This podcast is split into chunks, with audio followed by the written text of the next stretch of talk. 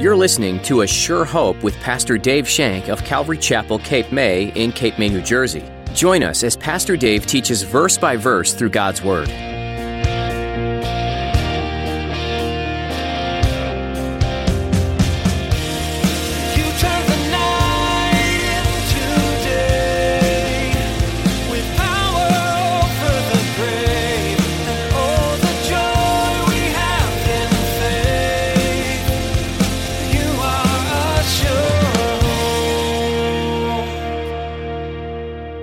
Let you go through that valley so the world can see him. Exactly what's happening to Ahab. The prophet said it. But I will deliver you all this great multitude so that you will know that I am the Lord. You will know that I'm the Lord. He made it personal to Ahab. I'm going to do this so you'll know me. God's whole purpose is wanting people to know Him. And He will send you through valleys. He will send you through valleys. There are going to be times in your life when you'll go through terribly difficult seasons. Today, Pastor Dave wants you to remember that in these dark valleys, God is with you. He's still working if you trust Him. You'll see Him glorified and His plan accomplished. When you're in that darkness, look to the Lord. Now, here's Pastor Dave in the book of 1 Kings, chapter 20, as he continues his message Don't count your chickens before they hatch.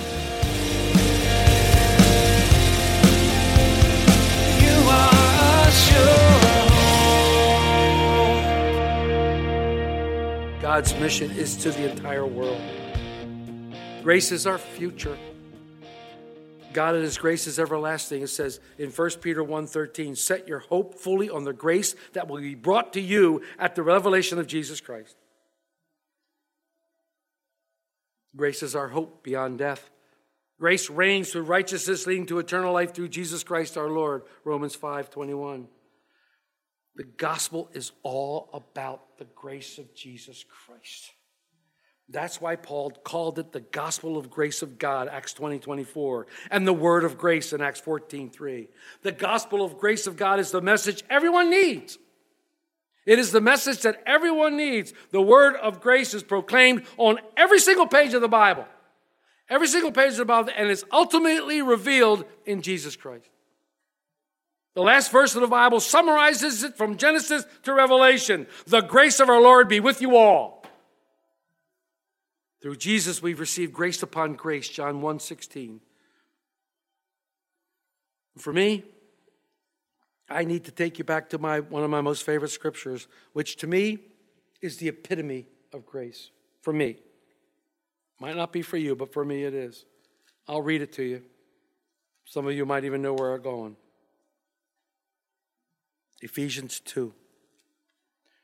And you he made alive who were dead in trespasses and sin, in which you once walked according to the course of this world, according to the prince of power of the air, the spirit who now works in the sons of disobedience, among whom also we all once conducted ourselves in the fle- lust of the flesh, fulfilling the desires of the flesh and of the mind. We were by nature children of wrath, just as others. But God, who is rich in mercy, because of his great love in which we loved us, even when we were dead in trespasses, made us alive together with Christ. By grace you have been saved.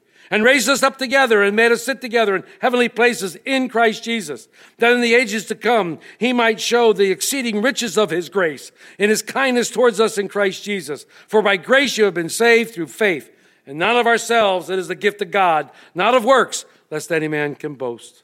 For we are his workmanship, created in Christ Jesus for good works, which God prepared beforehand that we should walk in them. And to me, that's the epitome of grace. I was dead in my trespasses. I was dead in my sin life. I was going to hell in a handbasket. I was headed straight for a separation from God for all of eternity. But God reached down and showed me his grace. Church that works is trying to build that ladder up to God. But grace is God reaching down to a sinful man in the midst of his sin and saying, I love you. Take my hand and let me pull you out of that pit into my marvelous light. And that's what grace does. And that's what the grace of God does in our lives. That's what the grace of God has done in our lives. And we've been saved by grace through faith, not of works. I wasn't saved by works. I couldn't be saved by works. Me and Ahab didn't deserve it. We didn't deserve anything that God would wanted to give us except his wrath. I was a child of wrath. My father was Satan. I was a child of wrath. That's what scripture says. But God, in his infinite mercy and his infinite grace, didn't see anything good in me. Oh, I need to save Dave because he's really a good guy. No. God saw the worst in me and continued to love me and continues today. And I have been saved by grace, and now I walk by grace every single day, constantly walking by the grace of God. In other words, we were just like Ahab. We weren't any better. We were just like Ahab. But because of God's great love for us, in which He loved us, God who was rich in mercy, thank you, He made us alive in Jesus Christ. This is the second time now that the Lord has showed Himself strong to King Ahab. The first was up on Mount Carmel. The first was up on Mount Carmel when they had the big challenge between the prophets of Baal and Elijah. God had showed himself strong. Will we ever understand the grace of God? I don't know. But to me, the grace of God is the heart of God. To me, the grace of God is the heart of God.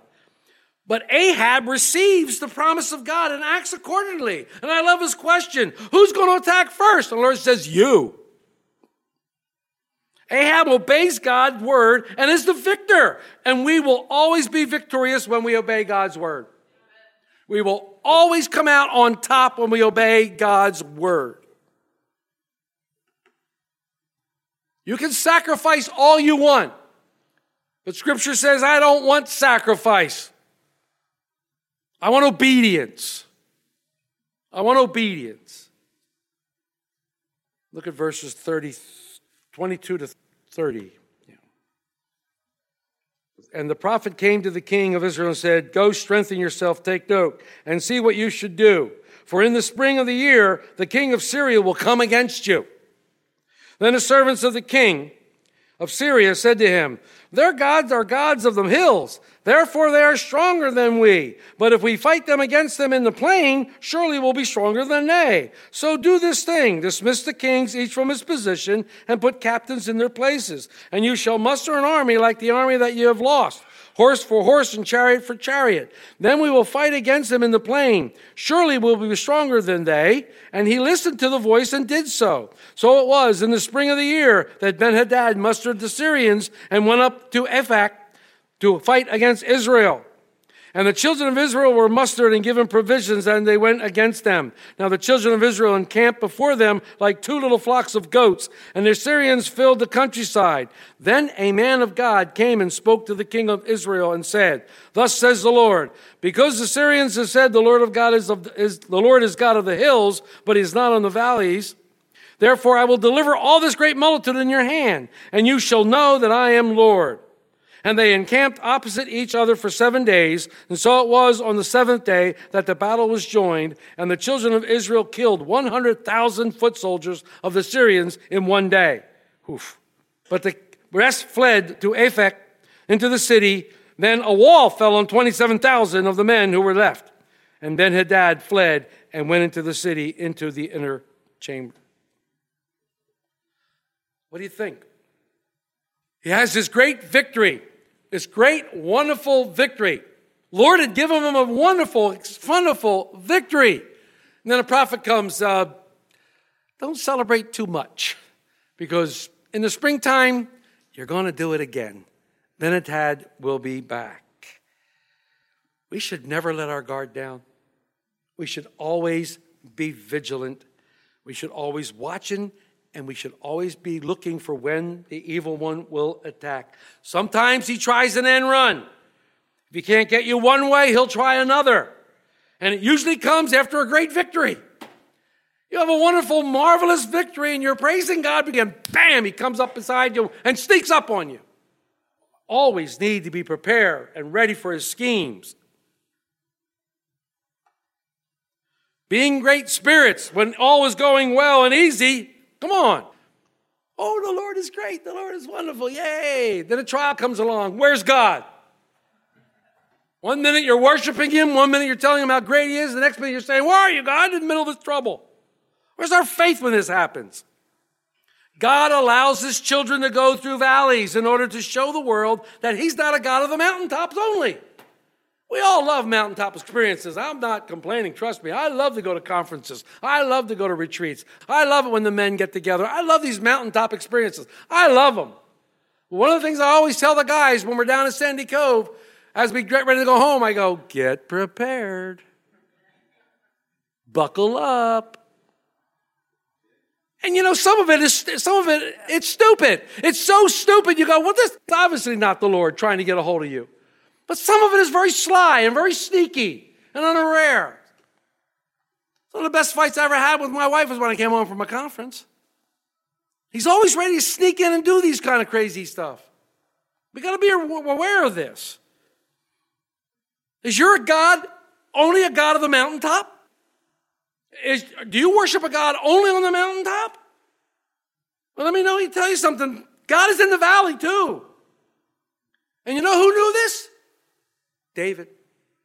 Yea, though I walk through the valley of the shadow of death, I will fear no evil because you, Lord, are with me. David knew it. David knew it. And he let you go through that valley so the world can see him. Exactly what's happening to Ahab. The prophet said it. But I will deliver you all this great multitude so that you will know that I am the Lord. You will know that I'm the Lord. He made it personal to Ahab. I'm going to do this so you'll know me. God's whole purpose is wanting people to know Him. And He will send you through valleys. He will send you through valleys. In verse 28, we see a man of God. This is not Elisha or Elijah, or it would have said so, in my opinion. This is probably one of those 7,000 who were still around. It's one of the 7,000 who were still around. And although Ahab had a good thing going, it seems as though he's getting into a good relationship with God. But in the very, very next section, the end of this chapter, he blows it again. He blows it again. Let's read the rest of the chapter. Then the servant said to him, Look now, we have heard the kings of the house of Israel are merciful kings. Please, let us put on sackcloth around our waist and ropes around our heads and go out to the king of Israel. Perhaps he will spare your life. So they wore sackcloth around their waist and put ropes around their heads and came to the king of Israel and said, Your servant Ben Hadad says, Please let me live. And he, Ahab, said, Is he still alive? He is my brother. Now the men were watching closely to see whether any sign of mercy would come from him. And they quickly grasped at the word when he said, Your brother Ben Hadad. So he said, Go bring him. Then Ben Hadad came out to him, and he had come up in, into the chariot. So Benhadad said to him, The cities which my father took from your father, I will restore, and you may set up marketplaces for yourself in Damascus, as my father did in Samaria. Then Ahab said, I will send you away with this treaty. So he made a treaty with him and sent him away. Let's hang on to that for a minute. These guys come up and they disguise themselves. Does this sound familiar to anybody? Anybody else pick up on this? Does this sound familiar to anybody? Joshua 9. Joshua was given the order to go in and wipe out the people from the land. That was Joshua's order. He said, Don't make any treaties with anybody. Remember the Gibeonites? The Gibeonites lived right across the river, not too far from them. What did they say? Well, let's put dirt on our faces and let's rip our clothes and kind of, we'll come up to them, oh, we've walked such a long, long way. And we want to make a treaty with you because we hear that you're great and your God is good. And we want to make a treaty with you. And Joshua made a treaty with them. Made a treaty with them when God said, no, you're supposed to wipe them out. That's exactly what's happening here. Exactly what's happening here. He does it. And it's interesting. He calls Ben Hadad his brother. He calls Benadad his brother. Now, let's look at this for a minute. They were obviously not related. And it wasn't a religious bro, you know how we look and go, hey, bro, you. Call each other brother and stuff, you know, because we were related through Christ.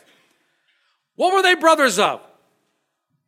They were kings together. Exactly. They were brothers in monarchy. They were kingly brothers. You know how we just had uh, one of my most favorite favorite TV flicks of all time. I watch it every chance I get. Is the Band of Brothers. It's about the the um, 101st Airborne Group. The 506 that went out and fought in D Day and, and on. And I love that. It's called Band of Brothers. When they're fighting together, they become a brotherhood. It's army and military, there's a brotherhood there. Well, that's what he's talking about. He calls him his brother because he was a king and, and Ben Hadad was a king. So they had this brotherhood of king.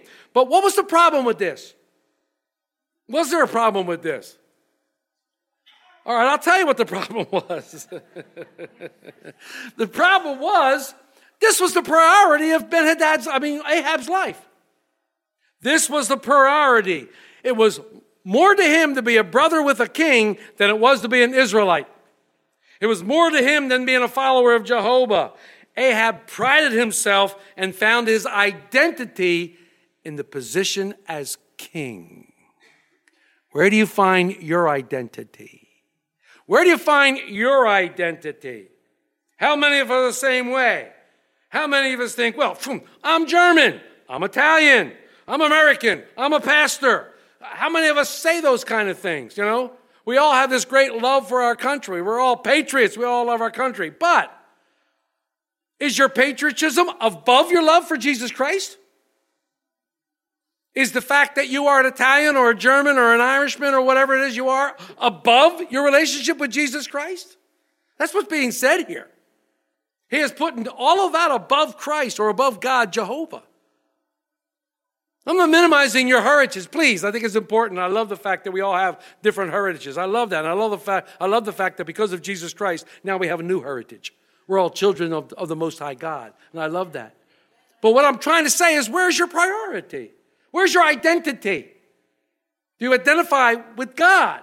You're a child of the Most High God, and that should be our identity, and that should be our biggest identity. That should be everything. First and foremost. I mean, we're disciples of Jesus Christ. Our home is not really here, it's in heaven. We're just sojourners through. We must never forget whose we are and to whom we belong. We need to remember that who we are and who we belong to. It's extremely important. And when you get in a pickle and when you get in a problem, call for your big brother, Jesus Christ. Call on him. We got, have to remember from whence we've come. But there's a lesson here that's going to happen now as we finish up here. As we read the rest of 35 through 43, it's almost something right out of Nathan's playbook. Remember when I said that Ahab took something out of Solomon's playbook? Well, now we have something out of Nathan's playbook. Who was Nathan? The prophet that dimed out David in his sin. Remember? Nathan the prophet, the prophet that dimed out David. Well, let's finish up this chapter. Now, a certain man of the sons of the prophets said to his neighbor by the word of the Lord, Strike me, please. And the man refused to strike him. And he said to him, Because you have not obeyed the voice of the Lord, surely as soon as you depart from me, a lion shall kill you. And as soon as he left, a lion found him and killed him. we don't need to talk about obedience, do we? No, we'll go move on. And he found another man and said, Strike me. So the guy hit him six times. No. So the, so the man struck him inflicting a wound. Then the prophet departed and waited for the king, this is Ahab by the road, and disguised himself with a bandage over his eyes. Now, as the king passed by, he cried out to the king and said, Your servant went out and in the midst of battle and went out, and there was a man who came over and brought me a man to him and said, Guard this man. If by any means he is missing, your life shall be for his life, or else you shall pay a talent of silver. While your servant was busy here and there, he was gone. Then the king of Israel said to him, So shall your judgment be. You yourself have decided it. And he hastened to take the bandage away from his eyes, and the king of Israel recognized him as one of the prophets. And then he said to him, Thus says the Lord, because you have let slip out of your hand a man whom I appointed to utter destruction, therefore your life shall go for his his life, and your people for his people. So the king of Israel went to his house, sullen and displeased, and came to Samaria. Ahab was supposed to kill Ben Hadad. He was supposed to take care of him. It says that in scripture. He's supposed to take care of him. He was supposed to get him out of the way. Ben Hadad will raise his head up again. There will be times when Ben Hadad comes. Israel suffers greatly today because Joshua didn't do what the Lord told him to do and wipe out all of the people in the land when they came in the land. Israel still suffers today because of that. You gave in instead of you followed your own logic rather than my command. And because of that, Ahab, you're headed for destruction. Ben Hadad and his men appealed to Ahab's pride. God gave Ahab the victory, but nowhere do we read where Ahab was glorifying God for the victory. Hence, we're back to where he started. Right back where he started. He was taking credit and he was claiming the spoils. He compromised. God intended that Hadad would be utterly destroyed, but he also intended that it would happen by the hand of the army of Israel. Then he would get credit. God was more interested in things more than the death of Ben-Hadad. He was interested in the way it came about. He wanted Israel to be lifted up. He's trying to make Israel. He wants them to know. And again, I have the Lord desires obedience, not sacrifice. The Lord desires obedience, not sacrifice.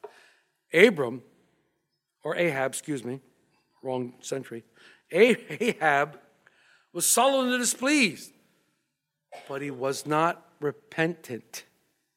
And therein is the key.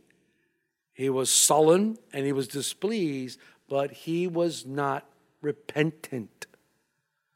Godly sorrow leads to repentance, true repentance. He didn't have godly sorrow. He had the sorrow of being a sinner, and he had a sorrow of knowing the consequences without the sorrow for the sin itself. Ahab had cast his own fate. He had signed his own death warrant by doing this. And because of this, he will eventually die. And he will be away from the Lord. Away from the Lord. Wow, a lot in there. So much in there that you take some time and, and, and, read for yourselves. Go back and look over chapter 20. And there's so much in there. And, and that was what the Lord gave me. That's what the Lord showed me, and, and that He might want to talk about tonight. Oh, that's what was on my heart. Maybe the Lord will show you some different things. He might pull out some different scriptures for you. And that's what private study is all about. And that's what we do. We try to encourage you here at Calvary Chapel by going line by line. We try to whet your appetite so that you will go back and you will study the Word of God and you will read it. And what will the Lord talk to you about? And He can give you information. He can give you things that you might look at. Things he, He's going to make it personal to you. He's going to make it personal to you. We learned a lot today. There was a lot of different things that we looked at today. Never take advantage of God's grace. You are a sure